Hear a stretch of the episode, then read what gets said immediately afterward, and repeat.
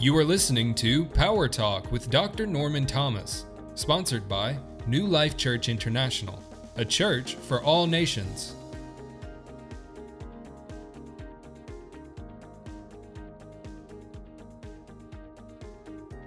Today we're talking about uh, church in changing times, and we've been talking about this for about three weeks now.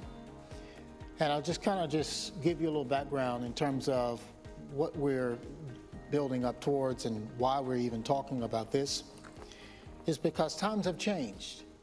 Times have changed. And so what we want to do is make sure that we are maintaining a degree of relevance with the change of time. In other words, the gospel is relevant regardless of the times. But often, in the church's attempt to reach the world, their methods are no longer relevant within the changing of times. And so, and people don't like to change. People don't like to change. People like things the same way. They know what to expect. They know, you know, don't move my this or don't move my that. I want to know where it is when I need it. But when terms, in, it, when we're talking about becoming a body, become a, a, body of Christ and, and even a local church like New Life Church International, and we're talking about reaching people, which is what we're called to do, which is what is supposed to be our primary focus, then we have to be conscious of what we're doing and why we're doing it.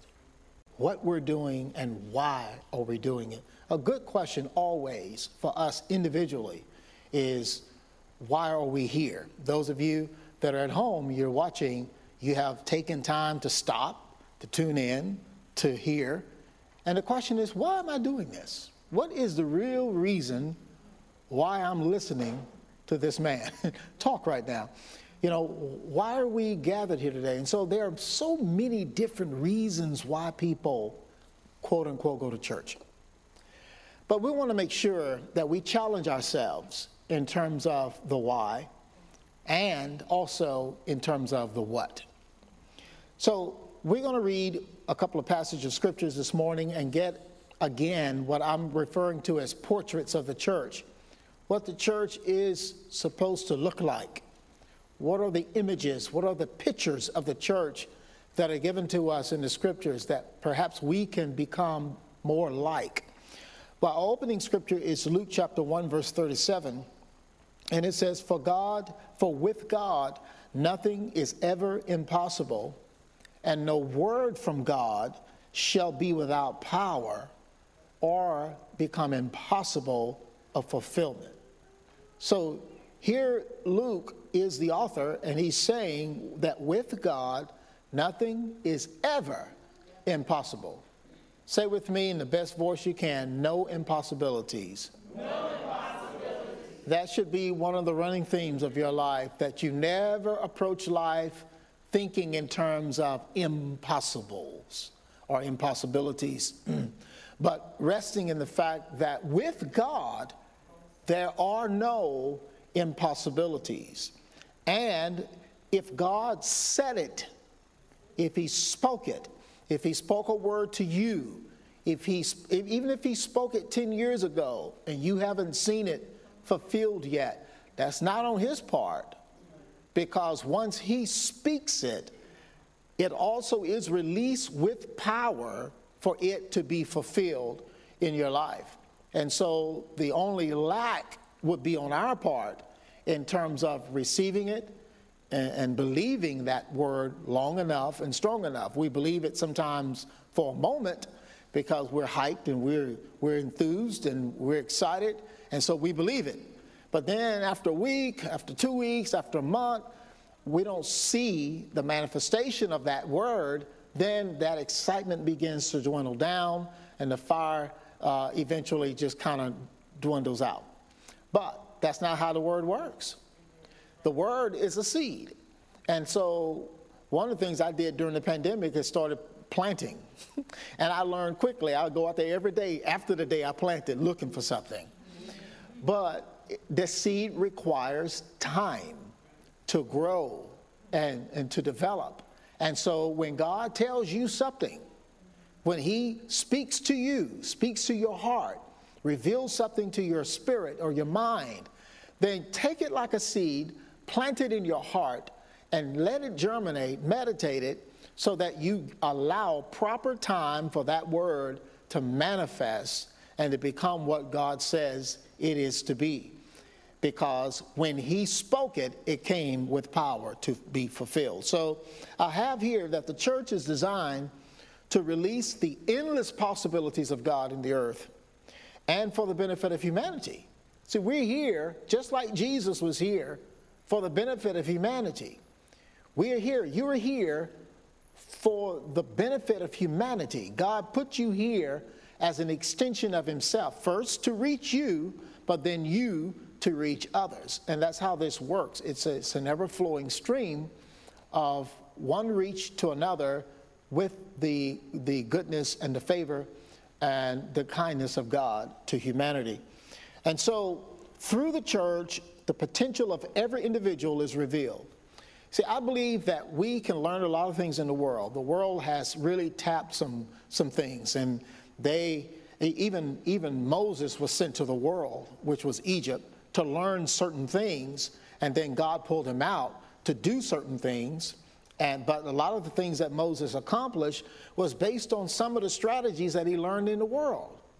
And sometimes I believe, even when we go to work, go to our jobs, Sometimes there are some things in, on those jobs that God's trying to teach us to, to bring into our makeup so that as He's preparing us to do the thing that He's called us to do, we can take some of those qualities and apply those things in the assignment that He gives us. But, but I say here that your potential as an individual is going to be revealed through the church through, through God's realm, through God's kingdom. His kingdom is designed to, to uncover the best of what's inside of you. Say with me, I got good inside of me. Say it with me and say it loud. Be, be bold about it. Say, I'm the best me there is. I'm the best me there is. And there's nobody that can be a better me than me. Because God put some unique qualities inside of you that He intended you to, re- to release, He intended you to express. That is an extension of Him. Okay? And so, this, uh, let me read it again. Through the church, the potential of each individual, is revealed, and the gift of God is granted to each person that will believe in His kindness and believe in His love. All right, so if we want to look at what the church looks like, what, what the church should reflect, let's take a couple of images and, and let, so this is Christmas week, so let's just stay with that. And let's look at Mary, the, the mother of Christ. Now, we, I, we have an image that they're going to put up, and we, and we know these are not exact images, you know, of these people, but they help to give us some character we know that Jesus uh, uh, and his family is of the Jewish uh, lineage, and so that, that helps. but Mary is a woman that when she's approached by God through the angel Gabriel, she is a young girl. Now, nobody really knows exactly how young she was, but customarily during that time, uh, young girls, the families were being started when, as early as 13 and 14 years of age. And the young men that were engaged to them and that married them were in their latter teens or even early 20s. And so she, she was a young person that entertained a message from God through a revelation that came to her through an angel. Do, uh, are y'all, did, did they get, put that picture up? No? Okay. Now, but let's read something in Luke chapter 1, verse 30. It says, And the angel said to her, Do not fear, because she's being approached by Gabriel. And she's afraid of what this angel is saying to her. And the angel comforts her by saying, Do not fear, for you have found favor with God. So the first thing is, is that Mary is a woman that has been delegated favor. God has given her favor. God has granted her favor. Now, you already have that. As a member of the body of Christ, as a member of the church at large, you already have that. You have that now. You have that right now. You don't need a visitation from an angel to announce that to you. You received that the day you, you surrendered your life to Christ and became what we refer to as a Christian, what I like to refer to more as as a believer. You receive the favor of God. So say with me, I have God's favor. I have God's favor. And he says, And behold, you shall conceive in your womb, and you will bring forth a son, and his name shall be called Jesus. And he shall be great and he shall be called the Son of the Highest, and the Lord God shall give unto him the throne of his father David. The next thing I want you to see is greatness. What Mary is being told is that greatness is going to come from within you. You're going to release greatness, not just ordinary greatness, but you're going to release my greatness. You're going to release the greatness of God. You can be great in and of yourself, but imagine God's greatness flowing through you. Imagine you releasing God's greatness to the world. That's what God desires to do through you. Sure, you can do some things, you can accomplish some things, you can get some things done. You're smart, you're intelligent, you're awesome.